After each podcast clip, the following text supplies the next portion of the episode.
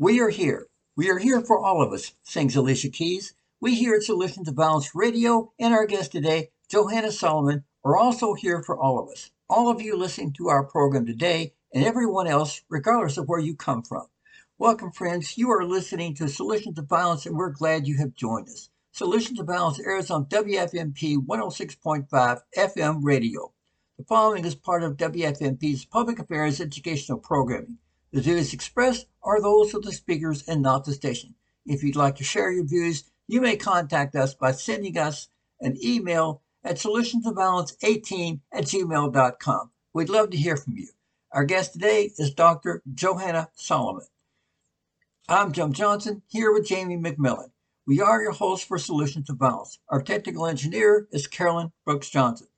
Today's Solutions to Violence guest is an interdisciplinary scholar and conflict resolution practitioner, Dr. Johanna Solomon. Welcome, Dr. Solomon, to Solutions to Violence.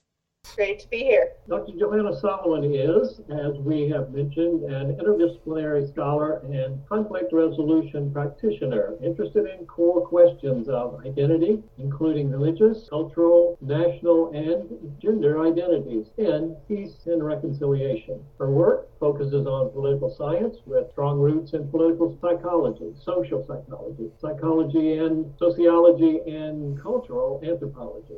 It is based in a scholar practitioner approach informed by her own work and training in mediation, negotiation, conciliation, and facilitation. Dr. Solomon is an assistant professor at Kent State University in the School of Peace and Conflict Studies, focusing on community conflicts and conflict resolution. Her work focuses on community engaged scholarship on issues of identity. Her current projects are focused on U.S. based community building across differences. She is a certified mediator in California with hundreds of hours of mediation experience with conflict resolution practice working with programs such as the Alternatives to Violence Project. Welcome again, Dr. Solomon. We're looking forward to discussing your experience and in so much uh, more you have to offer. Let's begin our discussion. Dr. Solomon, we touched on some of your experience professionally, but we would like to know more about how it is you decided to go into your chosen career. When and how did you decide counseling, mediation, the practical experience of applying it to life, and what are some influences that led you to counseling? And mediation as a life focus. I really appreciate that question and often talk to my students about how some of the best work in conflict resolution is based in our own personal experiences and identity and learning from our own backgrounds and bringing that uh, to try and help others. So, my background is that I grew up in a place that was relatively diverse. I, despite being a small town, and a family that was very good at debating and having difficult conversations at the table. We were not a quiet bunch. And oh, I always knew that my family had a focus on helping others. My maternal family members have a history of being in nursing. I don't like needles or blood. So I was looking for a path where I could really help people. And I knew my father had done research and had looked at kind of more academic paths. But in the hard sciences, math wasn't my strong point. So I was really searching for what was my strength. And I learned that my strength was being that person that could have difficult conversations with people that came to our Thanksgiving table that were from different religious backgrounds or different political backgrounds. And that I was really good at listening to people when they were having a really hard time. So when I went to college, I thought I was going to go into psychiatry, but I wanted to have a basis in counseling. And I studied a lot of cultural anthropology and did a lot of interviews and listening to people from different cultures. So that's what I thought I was going to do. And in addition to having a, a background in this from my family, we all run into just different situations where we are thrown into paths we didn't expect. So amidst my undergraduate studies, I knew I wanted to go to graduate school. And I learned that psychiatry is not something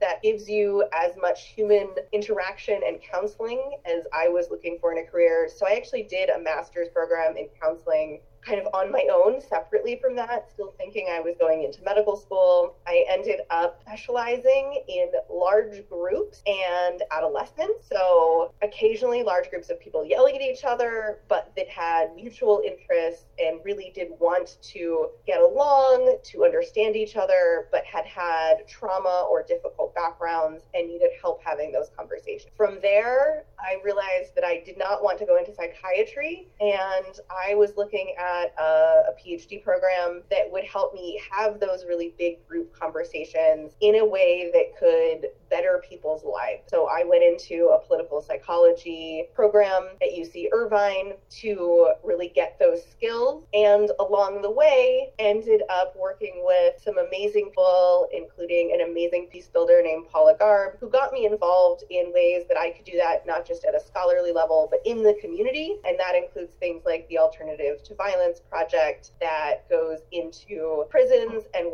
alongside and learn from people who are incarcerated doing conflict management and conflict resolution. And I also worked with the Community Relations Service, which is a part of the federal government, a branch of the Department of Justice, learning how to do this kind of large group work in all sorts of different community settings. So my path was winding, and I did end up with a degree in political science, but I was lucky enough to find mentors along the way and really find my home in peace and conflict studies. It's a fascinating com- combination. Conflict resolution that we know as one way to apply solutions to violence. You have a connection to conflict resolution programs like the Alternatives to Violence Project. It's a grassroots conflict resolution, right? Program begun by incarcerated people. Tell us about how you are involved with Alternatives to Violence Project and what has it done for you uh, as a professional and individual? I got involved uh, during my graduate work, so probably at this point about 15 years ago, and I participated in a training and I took a basic AVP course. And those basic introduction AVP courses, we call them basic and then advanced and then train the trainer, usually, although that language sometimes changes a little. So I took a basic course for myself to learn how to be a better conflict resolver, to listen to my own needs, alongside the t- same time I was taking a course in mediation education and I learned a lot about myself. I expected to go in as an academic and I would listen and I would observe and I cried and I cried with other people and I hugged people and I learned things and we, we were silly together and we all learned about each other, but we learned about ourselves. And I really cemented for me the idea that we need to be self aware and we need to know ourselves before we can go out and do this work with other people. And we also need to make space for those things I learned in counseling that we need to actively listen. We need to make space for others to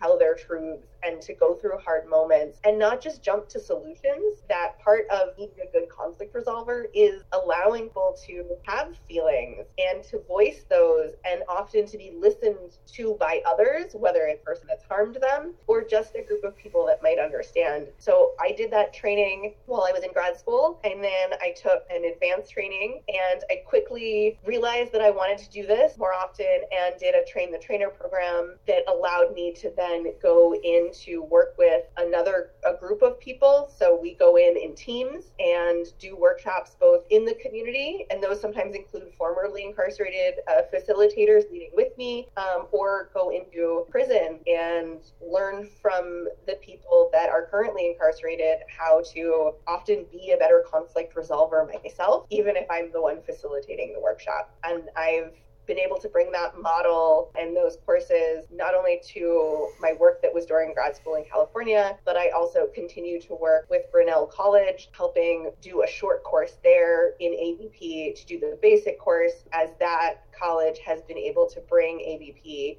into a local facility uh, there, a local prison, to learn with and from the people who are incarcerated doing conflict management uh, in Iowa. Okay, so Johanna Solomon, your bio explains that your scholarship is much about political psychology, social psychology, sociology, and cultural anthropology. What's political psychology about, and how does one apply political psychology to resolving conflict and promoting peace? So, to me, political psychology can be about a lot of things. Like any other field, it depends on how you use it. And I use the part of political political psychology in my work to help me understand how people see themselves, how they see others, and how they work in groups that focuses on identity. So, my core area of concern is how we can think about our own identities, how we can relate to other people's identities, and how identities both cause conflict when they are not matching with things that we want or with other groups, but also how we can leverage those identities to find common interests and help us resolve conflicts. Political psychology itself is bigger than that, and there are people that look at how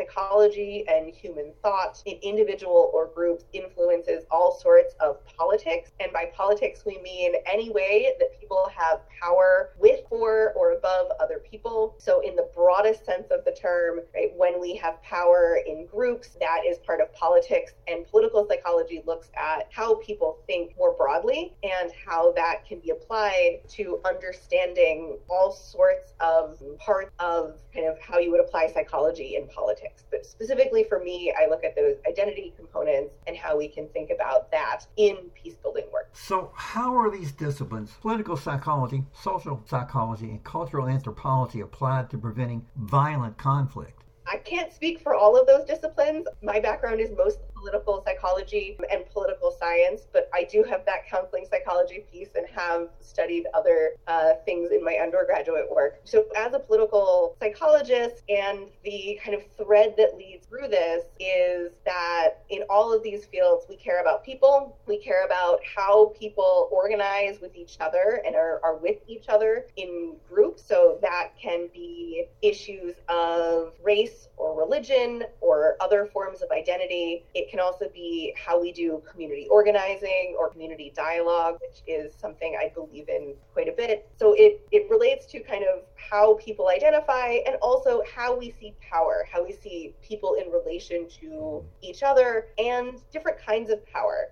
things like political power or decision making power, but it, and also people power, community power, how those two kind of major components come together by specializing your work, you focus on academic work, right, and practice examining race and religious relations within the United States. You mentioned that this is academic work in, in relation to the Israeli-Palestinian conflict. In, in, what areas of race and, and, religious relations do you specialize, and where do these uh, these areas focus and relate to the relations of Israel and, and Palestine? So my work is I have studied several regions in my work, and I have been to many places and countries. Being in Israel Palestine is one of them. I also work in the United States. But what I study is a process. And in peace building, there's a phrase we use a lot trust the process. I study the process, and one of the things I want to investigate is how we can understand the processes we use, when they work, when they don't, and also those power and identity dynamics in the process. So, for example, do the processes we use work for people with less power in a situation, or either in the room or in politics? And do they work for people across cultures and identities? So, specifically, I study intergroup dialogue or community dialogue and look at intergroup contact theories. So, I did a postdoc slash internship. I did a postdoc before I had actually finished my PhD in Israel with a group that studies ways that we can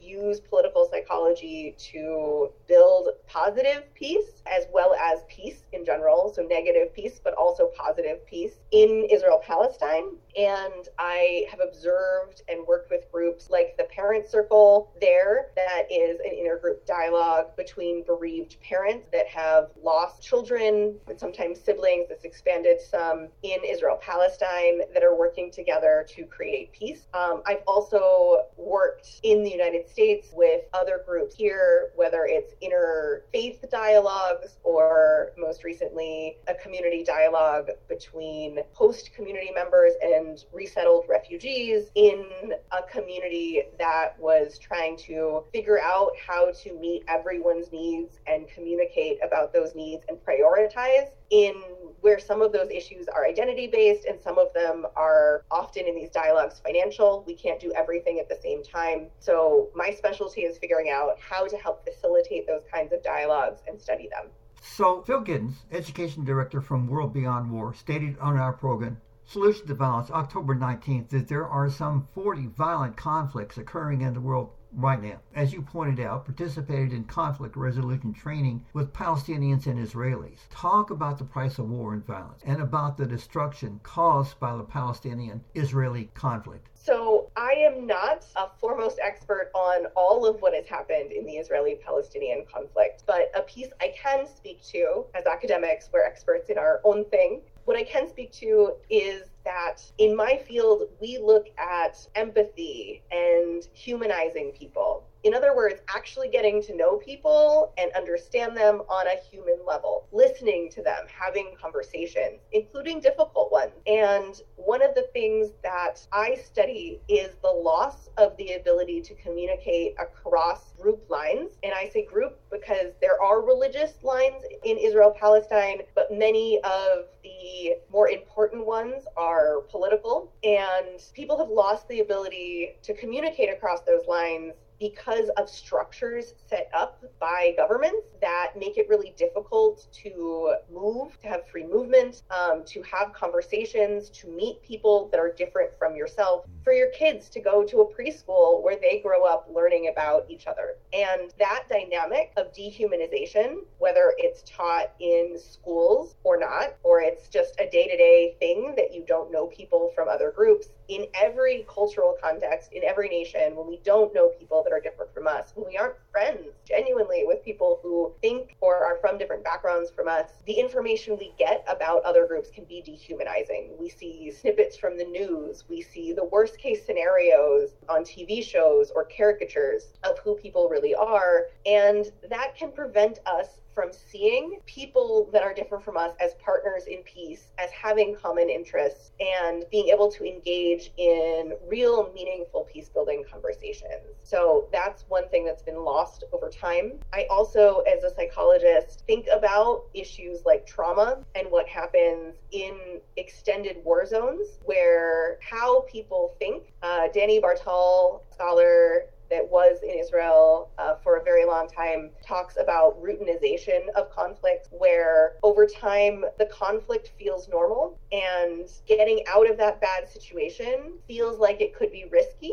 And even when you are currently in a risky situation, when you are in a violent conflict, when you are in a dehumanizing space, that it becomes so normal to your life that it would actually disrupt the day to day flow of your life it would disrupt how education is done. It would change kind of your dynamics of even speech and the words that we use to refer to things that we may not realize are militarized. And so, through that process of the conflict becoming routine, the perspective that people that are in a short term conflict, where they see they've lived in peace, and they know what they want to get back to can also be lost and takes effort to regain. So that humanization piece, the routinization piece are two components that are really challenging in Israel Palestine, but also in places like the United States where we have issues as well that carry some of those markers. And it takes a concerted effort of professionals working on trauma, of professionals working to do intergroup dialogues, to change policies. The policies are important to uh, help people live with the concept that there could be positive change and that people on the other side also want or might want that positive change as well. Yeah, you, you have worked with some initiatives like the Olive Tree Initiative, Newground Muslim Jewish Partnership for Change, the Department of Justice Community Relations Service, National Conflict uh, Resolution Center. Tell us about your work with some of those uh, initiatives. Sure. So some of those initiatives are intergroup dialogue programs that focus on starting to build those humanized relationships across groups that began in situations where there was miscommunication and distrust. So the Olive Tree Initiative was founded on the UC Irvine campus at a time when there was a great deal of distrust between especially Jewish groups and pro-Palestinian groups on campus and there was not a lot of space to have a good informed conversation. So that initiative is one that I worked with and studied for quite a few years that takes students from backgrounds that are pro-Israel or Jewish, which is not the same thing, but from both of those backgrounds, also students who are pro-Palestinian or Arab, again, not the same identities, but often integrated, and students who are interested in peace building or who are knowledgeable or interested for uh, academic or personal reasons in other conflicts like Turkey, Armenia, and brings those groups together to have informed discussions about what is happening on campus and in the Middle East. And that often included classes that were taken together on the history of what's happened in Israel Palestine from multiple perspectives. It includes the history of what's happened in colonization or the Holocaust and includes also classes on how to have those conversations and then a trip that goes to, uh, at one point, Israel, Palestine, and Jordan, as well as DC to look at the interconnections and different perspectives. And I say different, and I don't, to be clear, just mean two perspectives. There is no such thing as an Israeli perspective or a Palestinian perspective. There are many perspectives within Israel. There are liberal, progressive Jews in Israel who want peace, who are fans of multiple different options to have Palestinians, Palestine be recognized and Palestinians have full rights. And there are ultra Orthodox Jews that are members of the government that have a very different perspective on what would be best for Israel. But similarly, in Palestine, there are different perspectives about what should happen and what is the best way forward. There are different perspectives in the rest of the Arab world. There are different perspectives in the United States. And our goal wasn't to come up with a solution. There are many people who have thought about that, but to actually step back and listen to each other and listen to experts and listen to everyday people and try to complicate our understanding of what is happening on the ground and then have conversations with each other about it. Newground is a similar organization in that it focuses on intergroup dialogue. That is an organization in Los Angeles that is celebrating, I believe it's 25 year anniversary coming up, and is came from the background of tensions in Los Angeles regarding tensions between the Jewish and Muslim communities, and really wanting to work together, especially when those communities were faced with outside hate that focused on hate for all people who were not, you know, of a, a white Christian background. So, as we probably all are aware, when faced with white supremacy or white nationalism, both Jews and Muslims, as well as people of color in general, are targeted. And so those communities really wanted to come together and work together to address those. And that has been a multi year program that has many, many amazing spin offs, including a high school program to have high school youth start to engage in dialogue across these differences and communicate and humanize and become friends with each other in many aspects. Not that friendship is always a requirement, but it is lovely to see when genuine friendships actually do emerge. A little more personal question. How have these initiatives impacted you?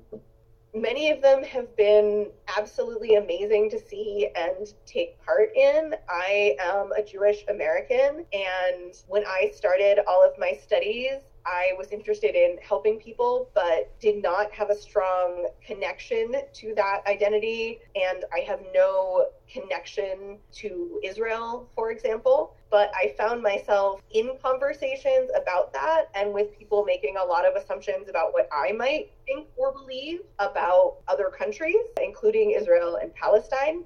And so for me, engaging in research and looking at how people complicated those discussions and humanized those discussions was a really interesting and important component of my own growth to be able to have conversations and also research and think about how people have those conversations in places where I might be someone who is targeted or who people have made assumptions about. I have also been able to use much of my time with those groups as an amazing, amazing training and to now start to look at how I can apply that work to other forms of community conversation like community dialogue, but also how I can help facilitate intergroup dialogues and of all kinds on my own campuses and in communities around me. So both impacted me personally, but also been a catalyst for my professional development and my ability to do conflict resolution and help others. If war is not the answer here, Johanna Solomon, how do we help those struggling under repressive regimes gain liberation? So, while social justice organizing is not the core component of my work, it does exist. There are a lot of people that can probably speak better to that question who study how to organize large groups, how to help people change their governments. My focus is helping people in those difficult situations or in times of relative peace or after there are peace agreements, anywhere in that process to rehumanize each other, to start having those conversations again, or to have conversations that will help them organize and then better negotiate and communicate with their own government. So, my focus is that community organizing piece. How to change governmental structures is not my expertise. Okay, fair enough. So, what do you think maybe there's hope here in terms of creating a more peaceful world?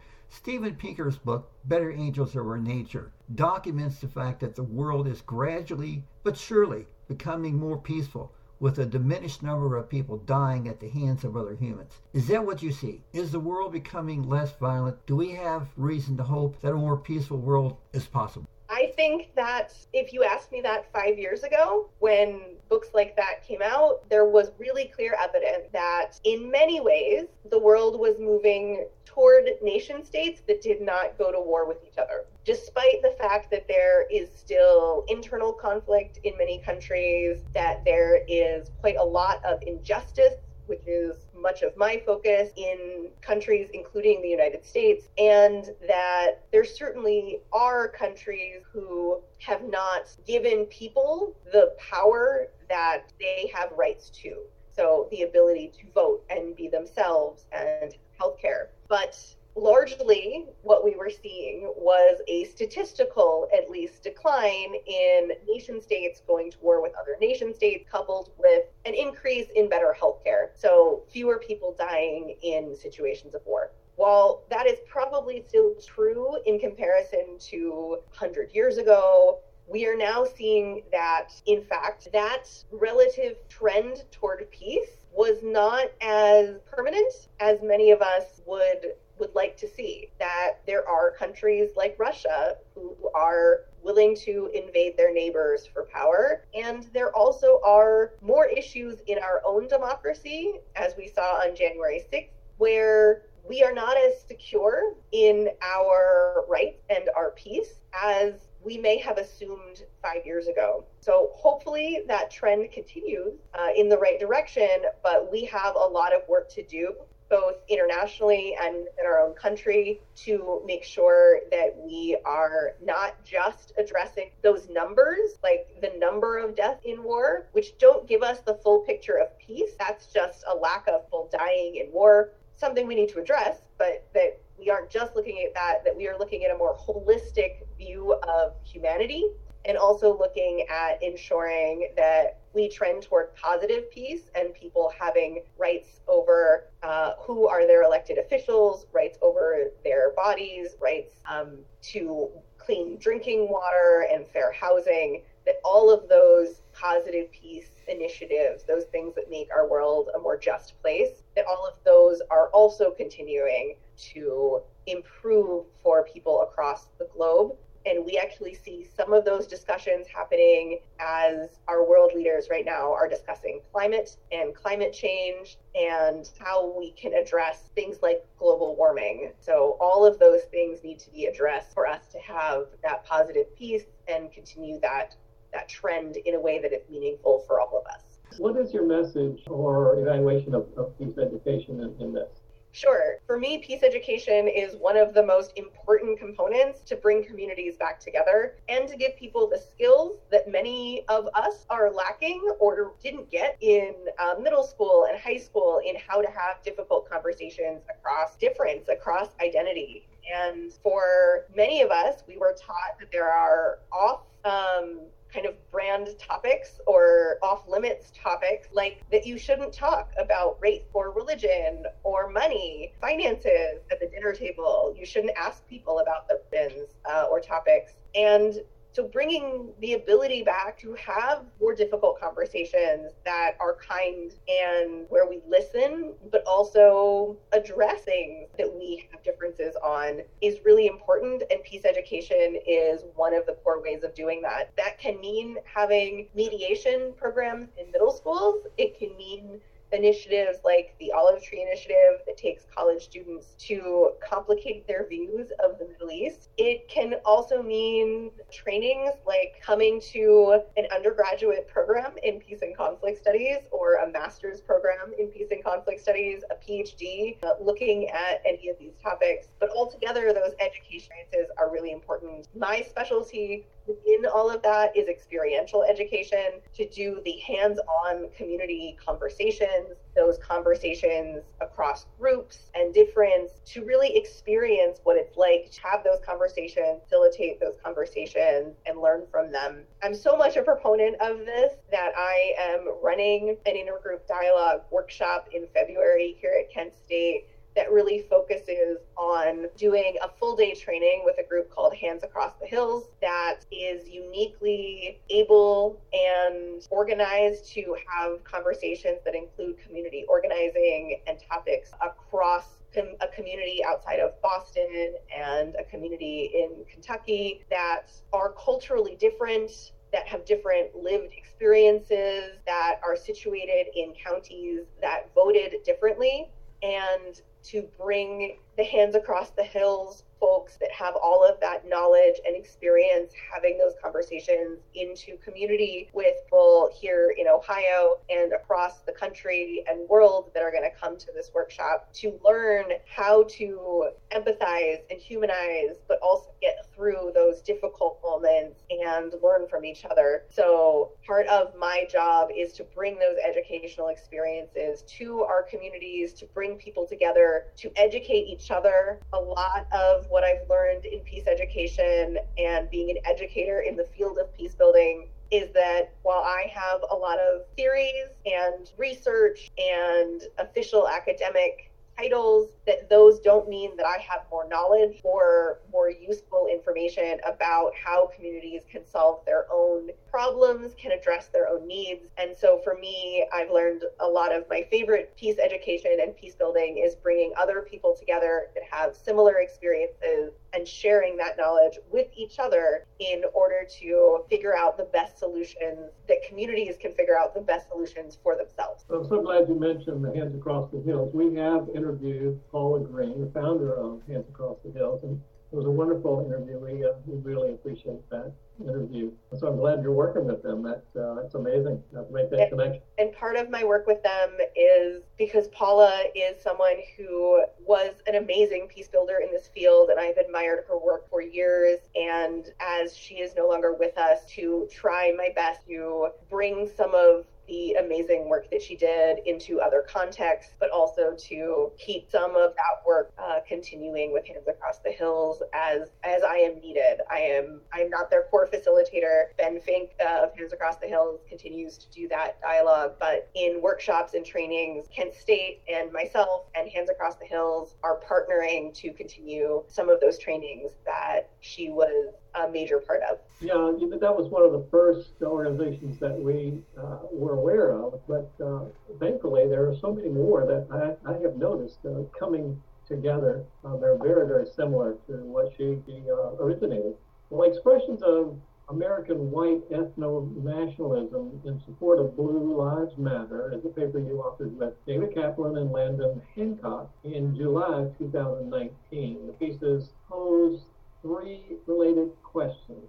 Let's look at the first one. And that one is what is white ethno nationalism as it exists today within the United States? I had the privilege of working on two pieces one was the piece with Dr. Doctors Kaplan and Hancock, and another piece with Dr. Adam Martin on Blue Lives Matter. One piece looked at expressions of white ethno nationalism here in Ohio and included interviews with community members that support Blue Lives Matter. And the core questions of that piece were really investigating if the messages that we were seeing and other academics and government officials were seeing that were white ethno nationalists in the main web pages and messages of political elites matched or tracked with what local people that supported Blue Lives Matter were feeling. The second piece was looking at competitive victimhood. So, some of those national messages and how Blue Lives Matter was designed to be a counter message to Black Lives Matter. And the white ethno nationalism piece that runs through that is basic belief that in the United States, sometimes in other countries as well, but this was focused here, that in the United States, that either white, usually male, usually Christian in a certain kind of way, people should be prioritized over people from other backgrounds, faith, or genders, or that those people should not be part of the United that other people should not be part of the United States at all. So, this belief in the supremacy of people who are of a very particular skin color, background, often gender, and uh, religion. So the work looked at how those messages resonated on some of the national web pages and in national messaging in both cases, how that messaging referred to Black Lives Matter, and in particular looked at the idea of a long-standing U.S. trope that particularly black men are somehow more dangerous than others, which has been discredited over and over again, but still exists kind of in our social milieu and was picked up by the Blue Lives Matter movement as kind of justification for um, many shootings of unarmed black men and occasionally black women as well and the dehumanization that the Blue Lives Matter movement kind of put upon Black people in the United States, as well as how local people that felt like they were Blue Lives Matter supporters resonated with that message or not. And while there were people that did resonate with that message that we interviewed, there were also many people, including Black women, who resonated with the idea that we needed to support police and that we needed public safety, and therefore called themselves Blue Lives Matter supporters, but in fact did not in any way resonate with a white nationalist message. Okay, I think you've answered all three of those questions. Uh, uh, let's move on to uh, the next question. Johanna Solomon, an article, and you're talking about Black Lives Matter here and Blue Lives Matter, an article titled Dynamics of American Counter Movement, Blue Lives Matter, in quote, by Vince D. Key and Latoka Keys and published by the Sociology Compassion in August 2022 they write this quote, past research has found that Blue Lives Matter activism and support for law enforcement since the 2016 election has been associated with greater support from conservatives, while Black Lives Matter protests are usually supported by liberals, end quote. So, how do you respond to the conflict between the generally, quote, liberal Black Lives Matter and a generally more conservative Police Lives Matter citizens' concerns, and what are some considerations for bringing these two opposing groups together in a peaceful mutual agreement here? Or is it possible? So, the first thing I want to reference is that Black Lives Matter and Blue Lives Matter are not equal. They are not the same, and they are not created for the same reasons. Black Lives Matter was created because, in many ways, especially structural ways and by the police, Black lives were not held as important as white lives, and Black people were being dispropor- are being disproportionately killed, and that has been going on since the creation of this country. Blue Lives Matter was created as a response to defend police officers that had been accused of shootings, largely of, in the original cases, black men. Being a police officer is certainly an important identity, but it is one that can be put down Whereas being black in America is not an identity that can be put down. It is an identity and an identity that causes more risk to you if you are black, regardless of your education or social status or behavior. So they are not equal movements. And in much of my work, part of what I need to do is acknowledge that there are differences in power there are differences in reasons why things were created and to address those differences in power. The Blue Lives Matter movement on their national page for many years, although it is often in flux, and I have not looked at it this week, espoused ideas that are white ethno nationalists meaning not just wanting police officers to be safe on their jobs. Certainly, that's something most people want, but also that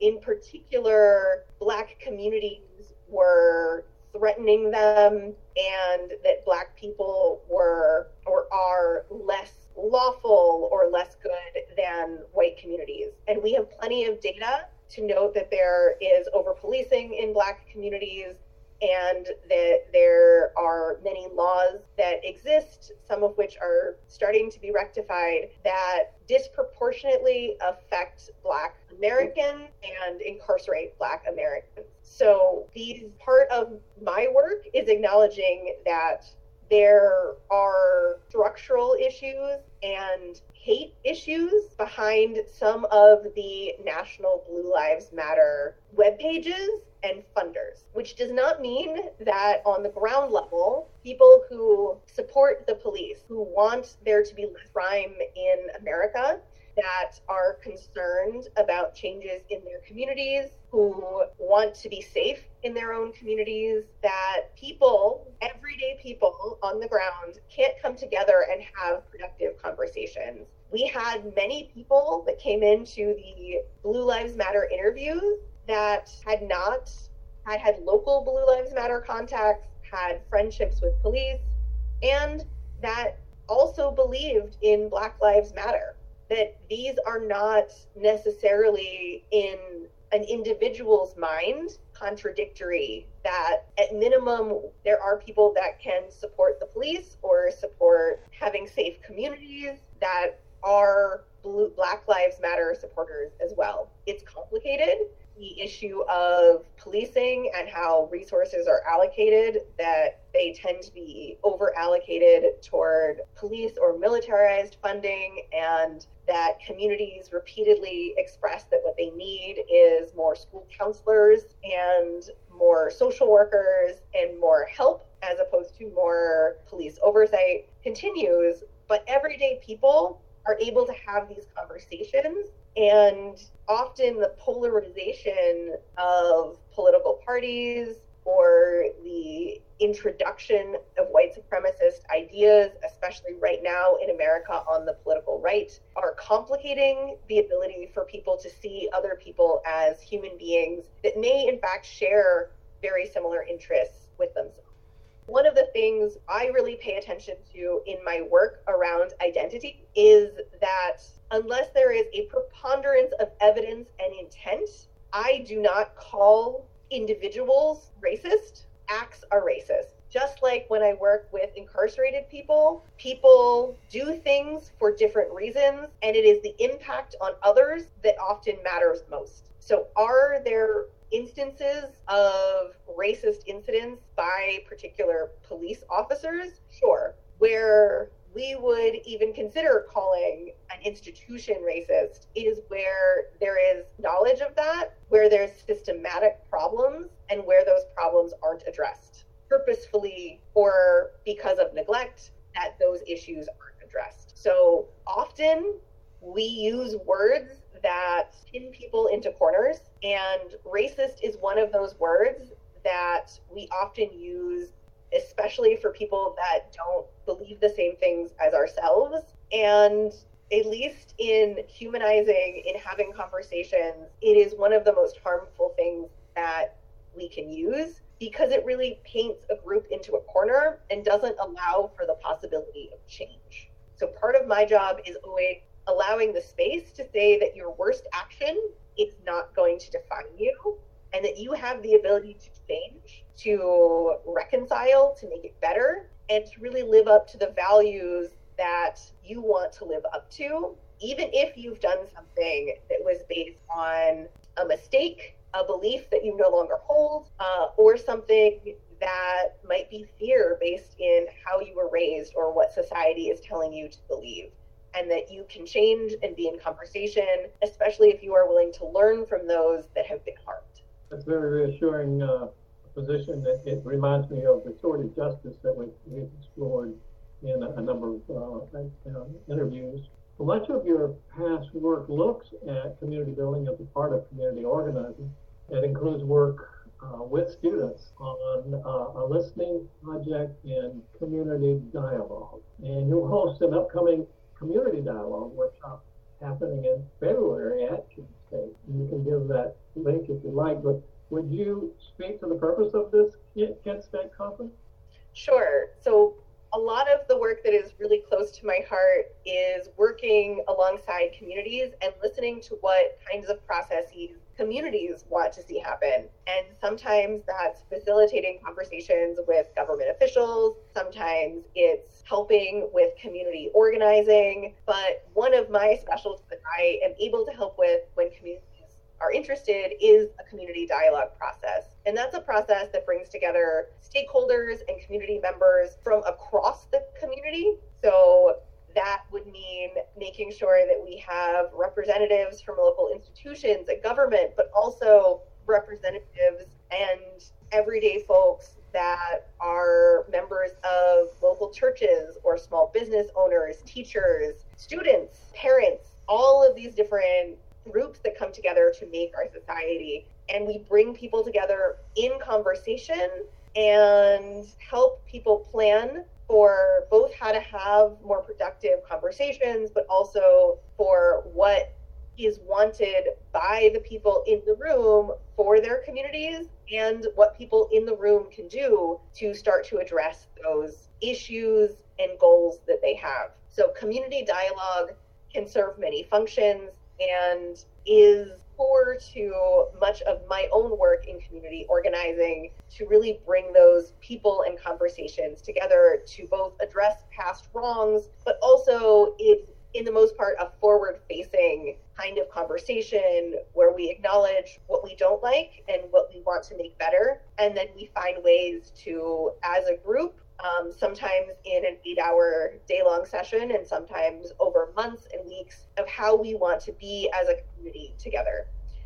So, the community dialogue workshop that I mentioned is a training that will bring together not only my perspective, but multiple, including Hands Across the Hills, including people from colleges and universities, from community groups, both in the US and internationally to be in conversation with each other about ways that we can have those productive conversations with each other, even when there is identity based difference where we might not disagree with each other on the policy outcomes, but where we need a place to start and to engage with each other to begin that process of positive peace building, of creating equity and justice with each other. So that workshop hopefully will be one place where we can start to make that process happen.